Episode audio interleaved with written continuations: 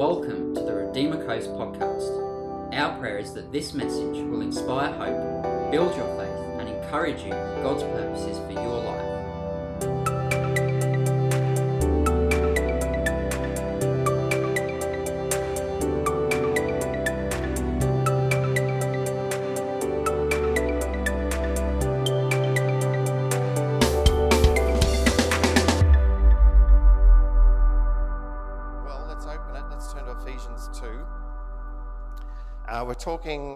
ABCs of Grace. And what we're doing over these uh, weeks and what's been months leading um, into, into our launch is to go through a lot of our um, distinctives Acts, Romans, Corinthians, Ephesians, correct? Galatians, Ephesians. And uh, so we, we did the ABCs of faith recently, and um, we're doing the ABCs of grace. Last week we talked about what grace, uh, we talked about, we talked about why or how the church keeps getting it wrong. And not that we're picking on the church, but because it's human nature to revert back to a works based um, belief and value system. And so we looked at uh, uh, Paul, how Paul rebuked Peter um, for wanting to eat with, um, with the Jews instead of the Gentiles. And then we, we talked about really how this, this, is, this influence of works on our life is so engrounded in our fallen nature that we will, by default, revert to it. Okay? And so it's no, it's no new thing. And of course, as the church has grown through the centuries and the millennia, there has always been a cycle where they've discovered grace again, discovered faith-based salvation, and so and then revival sweeps through the church. And we've entered into that really the last ten years or so. It's it's discovered we've discovered um, more about the grace of God and a lot of the great moves of God happening around the world at the moment are grace faith, uh, grace faith based. And so then we defined grace, just the Vine's expository dictionary definition, uh, nothing fancy. That is the dictionary that Jesus and Paul carried around when they were preaching, all right? Which is uh, faith is God's favor, his unmerited favor. God is his attitude towards you. Uh, it, faith, it, grace is God's attitude towards you of attraction, all right? In that he actually likes you. Okay? And for no other reason than he finds you attractive. And then I reminded you of that wonderful movie, Miss Congeniality, you know, where she works out, she works out that the other FBI, FBI uh, agent uh, likes her, and uh, it finally clicks with her, and she goes, I think you like me, and you want to kiss me. I think it was the movie said I got corrected. Yeah, okay. All right, so that is grace. Now, it's manifest in other ways through the church, but that is grace, and we need to remember that. When the Bible talks about grace, that is it. Okay? It is manifest through gifts and other things, but that is the bottom line. Even so much so that in, at the times in the, in the Greek, they had, the, the Greeks had goddesses of grace, the, the charises they were called, which is the Greek word for grace. And they, you know, you had other gods that could do Neptune with his fork and all those other guys, and the graces could do nothing. They could do nothing except just dance around and look pretty, you know? And that was their gift, looking beautiful. And so the church took that word to say, God loves you just because he thinks you're beautiful. All right? So today we're going to talk about how grace is the value of God the value or the way that he esteems us is his grace. The value he puts on us is the grace that he has towards us. All right? So if you want to know how much God values us, it's how much his grace is demonstrated towards us. That is the value God puts on us. So we're going to read Ephesians uh, 2 1 to 10, which is a wonderful passage. But I want you just to look, we're going to look at just particular, about two types of value which, which God demonstrates here towards us. Uh, there's so much in this, but let's read Ephesians 2, verse 1. And you were dead in your trespasses and sins, in which you formerly walked according to the course of this world, according to the prince of the power of the air, of the spirit that is now working in the sons of disobedience. Among them, too, all formerly lived in the lusts of our flesh, indulging in the desires of the flesh and of the mind, and we were by nature children of, of wrath, even as everyone else was. But God, and notice it says but, it doesn't say and. We'll talk about that later. It says but God, which means this is not tacking onto this, this is in total opposition to this. But God, being rich in mercy because of his great love with which he loved us, even when we were dead in our transgressions, he made us alive together with Christ. By grace we have been saved, and He raised us up with Him, and He seated us with Him in heavenly places in Christ Jesus, so that in the ages to come He might show, He might demonstrate, He might display the surpassing riches of His grace and kindness towards us in Christ. For by grace we have been saved through faith, and not of ourselves, it's a gift of God. It's not a result of works, so that we may not boast. For we are all his workmanship, created in Christ Jesus for good works, in which God prepared beforehand so that we'd walk in them. Praise God. Now, there's two senses here in which God represents our value. One is, is what they call utility. All right, so if you're valuing a product or something, it's like you ask, well, what can it do? You know, and that's the typical worldly, fleshly way, but there's a lot of validity to it. What good are you? Okay? And, and he, after salvation, after redemption, after the work of grace on our life, in verse 10 it says, For we are his workmanship, created in Christ Jesus for good works, which God prepared beforehand. So it's not like we can walk, we're walking around useless. Now notice it says we created for good we are his workmanship created for good works, not by good works. All right, that's like one word. Created for good works, not by good works. So our utility, our usefulness in the kingdom of God, and by the way, it was such a joy to walk in here today. Car park's almost full. We walk in and we're late for the prayer meeting, but it started. It was like glory, you know? And, and we are created for good works, but our value don't, doesn't come from those good works. For them, not by them. But that's the way the world typically looks at value. Okay? And unfortunately, that's the way uh, we've been raised very often. Now, I, um, like I was saying before, I was raised in the Salvation Army. In the Salvation Army, they have what's called junior soldiers. Anyone else here raised in the Salvation Army? That's good, so I can tell lots of stories. Uh, and uh, they have junior soldiers. Junior soldiers, when you get to seven years of age, they, uh, that's about the time that you need to uh, give your life to the Lord. And so from 7 to 18, you're a junior soldier, and then you become a senior soldier. That's where you get your beautiful uniform. Okay? So when we were seven years of age, uh, all the boys in the Sunday school were asked to go forward. And, uh, and I they said, listen, the end of the service, go forward. And I had no idea. The young person's leader said that to me, and I had no idea why. And I said to the, my friends, I said, why are we going forward? They said, oh, don't worry about it. Just go forward. That's all right. So at the end of the service, they said, anyone would like to come forward, come forward. And, and what I didn't realize, it was giving your life to the Lord. So I went forward and I knelt down at the, they call it the mercy seat, which is a padded seat, and there's a, a rail there. I knelt down and I just started to weep.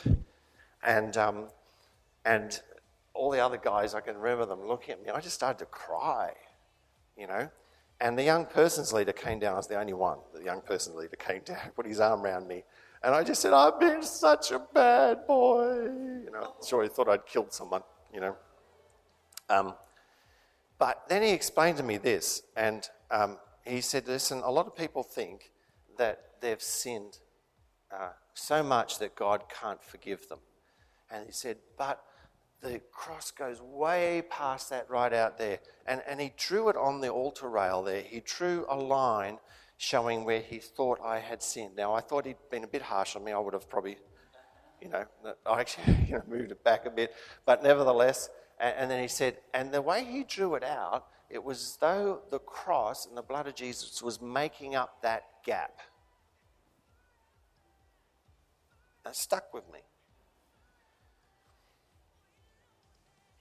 And you know, we, we, we see we see um, these tracks of salvation, and they're good, they serve their purpose, but where there's sin on one side and God on the other, and there's sin in the middle, and the cross covers that sin, and, and that's good, it, serves its purpose. And then, uh, but I, I think very often we feel like getting to heaven is like we climb up a ladder, and there's this huge gap, because we, we do say you could never be good enough. All right? And so we think the blood of Jesus covers that gap from the top of the ladder to heaven. But it doesn't.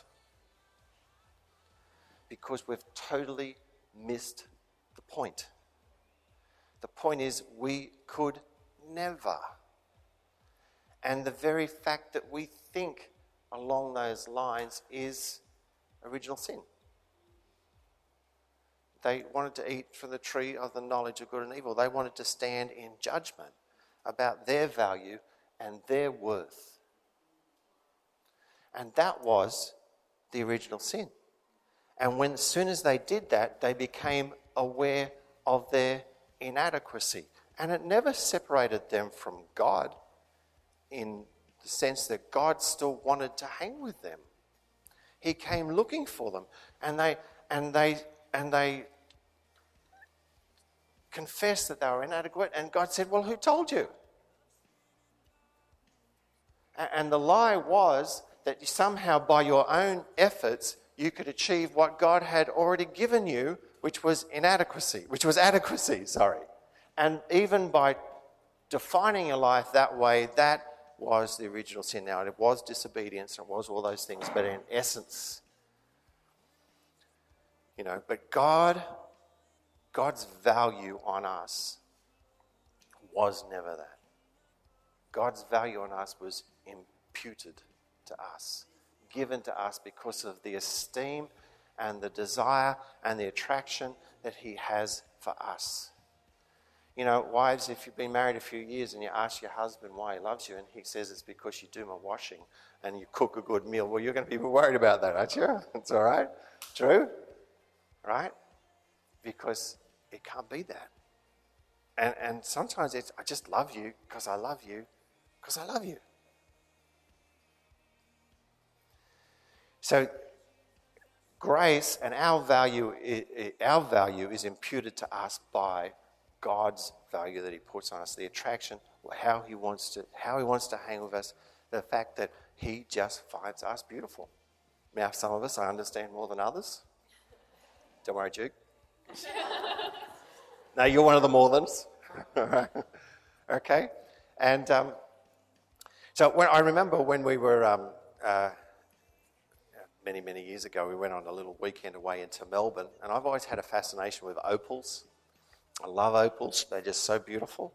And uh, I actually spent some weeks traveling with an opal, opal salesman in the US, an Australian guy, and it was just very interesting then working out what the value is. You know, the, the price of that opal changed depending what shop they were working, walking into and what the district was and what the average income. It's amazing. It changed.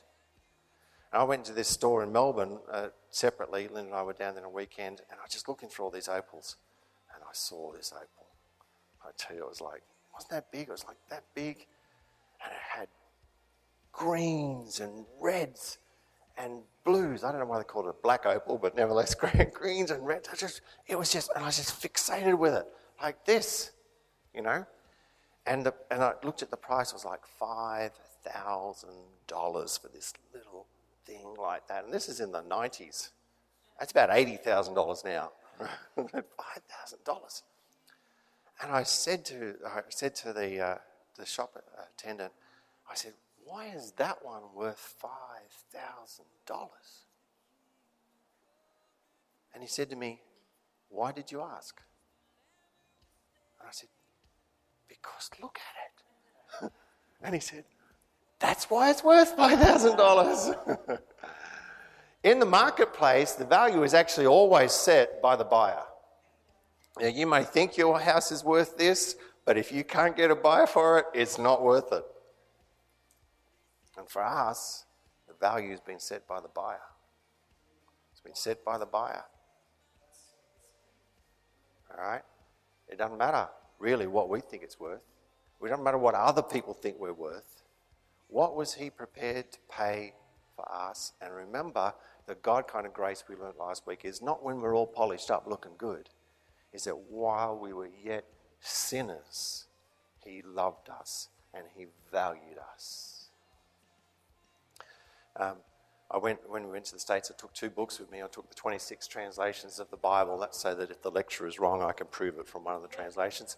And I took um, Tom Hopkins' The Art of Selling, uh, because I figured if I didn't get a teaching job, I might get a selling job. And I read this book, Tom Hopkins' The Art of Selling. And I just could not get over this idea that the value is set by the buyer. Couldn't get over it because, uh, you know, and I, I thought it was cheating.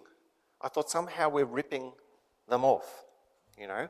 And he went through lots of strategies. He was a Christian, I believe. Went through lots of strategies. But until I started to see it in action, I, I, first of all, I worked in a, in a carpet store. And another, there was a year two, a second year student from Rhema Bible College in the store. His name was Steve Smith. Steve, if you're listening, God bless you. And he had this real wicked sense of humor. Like he was naughty. he was from Alabama. He was one of these naughty guys. And uh, he was good at selling. He would just get these sales. And I was struggling, you know. And, he, and this, this middle aged lady walked in to the, um, into the shop and he said, Grant, Grant, watch this. Right? And there was these waterfall, there was these waterfall displays. You know, the carpet comes over the waterfall like that and they're all the different colours. And he walks out, hello ma'am, how you doing? And a few chatting, a bit of chat, a bit of socialising. And then he, he pulls over to this, to this waterfall display and he leans over like this, and like she was like 50, and he's like 30, and good looking guy. And he, um, we're all adults here. And he leans over like this, and he goes, Ma'am, you need to feel this. And he goes, literally, his nostrils flared, and he breathed in, and he raked his hand back up through there like that. You need to feel this carpet. You need to feel this carpet. And boy, did he get an appointment to go and measure at her house, you see, because really, uh, you know, our emotional value is set by emotions, how, how loved we feel. And he was just saying, man, this carpet's going to make you feel good. You know? And then I worked at a furniture store called Woodcraft. It was one of the biggest furniture stores in Tulsa. And I got trained by a very good salesman. And, and he basically said, he said, you build the value in this product. You show them the value. They don't know what it is. And he encouraged us to, uh, to do this. And he would flip the chair over and we'd rip that, you know, that cloth underneath it off. And he goes, look at this steel. Hardened steel. You know? And, and, and then he goes, try and bend it. And you get them there, try and bend it, you know? And, and it, I was learning that really your value in other, is what other, in other people's eyes is what they attribute to you. And so to sell this furniture, I had to show that there was value in it. And so, likewise, we have to learn that our true value is not in our utility, what we can do. Our true value is the value and the esteem that God places on us. And grace just doesn't add up. You can't just sit there and add up. I mean, if you could be saved by accountants, then Moses, salvation would have come through Moses because everything added up under the law. You know? But grace never added up. And the Jews, we know, they're great at adding things up, aren't they? Half the world's accountants are Jews, and they're good at it, you know? I can tell that because when, it, you notice when Peter, when Jesus appeared to Peter, and uh, he said, uh, you know, like after, when they were fishing after the resurrection, and he appears to them and he said, What have you caught? Knowing they haven't caught anything. And uh, then and Jesus said, Well, throw the net on the other side. And the net was so full, like this, and, the, and then they jump in the water and they go and see Jesus.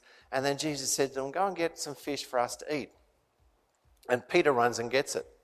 And the next verse says, There was 153 fish. I mean, you think about that. He sat there and he counted these fish. He counted like, like Jesus said, go and get some fish. Go and get some fish. Well, hang on. I just need to count them. I just, just I know you're hungry. I know we've got a resurrection happening over here, but let me count. One, two, three, four, five, 150. Not 150-ish. 153. But you know, grace does not add up.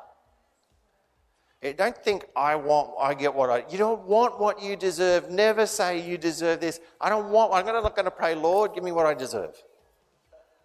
No. Wrong prayer. Try again. you don't want you to deserve, you know. And this threw them. This threw the Jews. It really threw them. You imagine Jesus sitting looking at these at these um, people putting their offering in. This lady comes in with her mites, you know, like the like tenth percent or whatever. And Jesus said that was more than what the and that would have thrown them. He didn't say, you know, really, when you look at it, like compared, like it's like it's, you know. He actually said it was more because she gave is all she had. So the value that he put on that giving was not an amount, it was a spiritual value. And to be truthful, to be honest, or to be frank, I'm always truthful and honest. Sometimes I'm not frank. I'm normally just Grant, all right?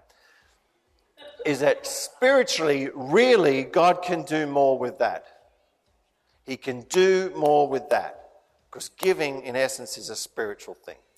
That's why it doesn't matter with the five loaves and fishes. It doesn't matter that it was five loaves and fishes. It doesn't matter so much what you give that, that you give what you, what you can, what you have. And that just all these parables, we're just throwing them. You know, Luke, Luke chapter 15, he goes through three parables which just throw them, the Jews with regards to value. Right, the first one is the lost sheep. Who has a hundred sheep and does not leave them. And what he's trying to do is trying to explain for God, this is the value that you have. It's, it's not this by this. I mean, if, sense, like that shepherd would probably get fired because you've left 99 sheep for the wolves because you value this one. You value this one. And that's saying, so it is with God. And our value and our esteem our net worth, our worth in God is, is His desire. We are the one sheep. And I can imagine them throwing it with a, with a lady that had 10, 10 coins and she loses one, you know. And she stops everything. Each one of those coins was about a day's work. And for me, it sounds like she spent all night looking for that, okay? And then she finds it and she rejoices. She leaves the other nine, she finds that tenth, and then she calls a party. And I could just see the accountants go, well, hang on, you got cordial, you got chips, like you've just blown half that coin. Haven't you? By throwing this party because you found it. But you know, grace is a gift. And it, it doesn't add up. You can't add it up. And then he told the story about the laborers. Now, get this one. Who feels like peeved because you identify with the labourers that come in at the last minute. You know, like, so, so a man goes in the market and he hires the labourers and he agrees on a price, all right? And they work and he goes back halfway and he gets some more labourers. At the end of the day, you know, the ones that are left in the market, they're just lazy. They're the ones that slept in, thought, oh, we'll go down to McDonald's, we'll have, you know, brunch, whatever. And they get there about three o'clock in the afternoon with an hour to go. And God goes and gets them, the, the, the, uh, the landowner, and he goes and gets them, and he says, Come with me. And by the time they get there, they pick up a few sticks and they get the same pay. And that's grace. It doesn't add up. And you know, everyone else in the world, almost everyone else, they'll look you up and down, they'll give you value. They assess you by the way you look, by how well you, what income you've got, all that sort of stuff, you know. Uh, with, with guys, it's how big and strong you are. With girls, it's how popular they are, you know. It's just different ways of measuring. But God doesn't measure on, on account. It's not a ledger. It's not a ledger. This, the second thing about grace is that grace is the demonstration of the value that God has for us.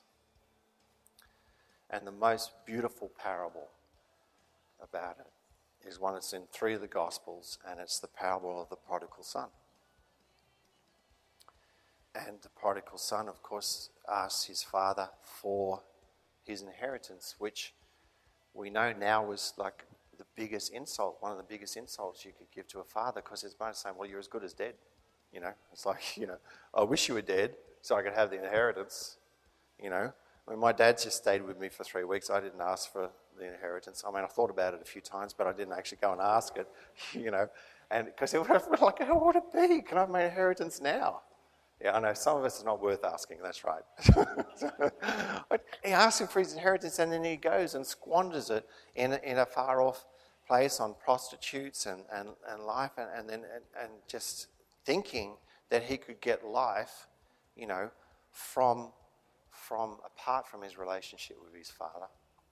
And of course, he becomes destitute and he ends up uh, famine in the line and he ends up uh, wishing that he could eat the pods that were being fed to the pigs. And then he comes to his senses. You know, we, we, even repentance, we've tried to make repentance this, this worksy thing. You've got to show the fruit of repentance. Like, show it that you mean it. And repentance just means you change in your mind. You're going, oh, I've been a fool. Been a fool. And so he said, I've been a fool. Even, even the slaves eat better. And so he turns around and goes back to the father. And the Bible says, and, and the father seeing him from a distance. You know, the beautiful thing about the grace of God is as soon as we just turn towards him, God's always there when we turn. As soon as we turn towards him and he comes running to he came running. How embarrassing for a Middle Eastern father to go running to his son, went running to his son. And of course the older brother didn't get it. The older brother was just as lost as the younger brother. He wasn't enjoying the fruit of the relationship with his father. But we discover there the value of that son was never in what he did, never in his attitude or his works or his failings. His value was in the un- unending, overcoming, overwhelming, never ending love that the Father had for him. The second thing about grace is grace is the measure of the value that God puts on us. I'm just going to finish with a parable, a, a reworking of that parable, in which is in Philip Yancey's book, What's Amazing About Grace. And I'll try and read it without, without crying. So, and this is a reworking of that prodigal son parable. He says a young girl grows up on a cherry orchard just outside of Traverse City in Michigan. Her parents are a bit old fashioned. They tend to overact to her nose ring, the music she listens to, the length of her skirts. And they ground her a few times and she seethes inside. I hate you, she screams at her father when he knocks on the door of a room after an argument. And you just imagine he's probably going to make up with her and tell her how much he loves her. And that night she acts on a plan that she's mentally rehearsed many times and she runs away. She visits Detroit. She's visited Detroit once before on a bus trip with her church youth group to watch the Tigers play. And because newspapers in Traverse City report on all the lurid details of the gangs and the drugs and the violence in downtown Detroit, she concludes that this is probably the last place, place her parents will look for her. They would look in California or Florida but not Detroit. Her second day there, she meets a man who drives the biggest car she's ever seen. He offers her a ride, he buys her lunch, he arranges for a place for her to stay, he gives her some pills that make her feel better than she's ever felt before. She was right all along, she decides. Her parents were keeping her from all this fun. And the good life goes for a month, two months, a year, the man with the big car, she calls him a boss, teaches her a few things that men like. She's underage, so men will pay a premium for her. She lives in a penthouse, orders room service whenever she wants, and occasionally she thinks about the folks back home. But their lives now seem so boring and provincial that she can hardly believe that she grew up there. She has a brief scare when she sees a picture printed on the back of a milk cart milk carton saying, Have you seen this child? But she now has blonde hair, all the makeup and body piercings, jewelry. Nobody would mistake her for a child. Besides, most of her friends are runaways and nobody squeals in Detroit. But after a year, the first sallow signs of illness begin to appear. And it amazes her how fast the boss turns mean.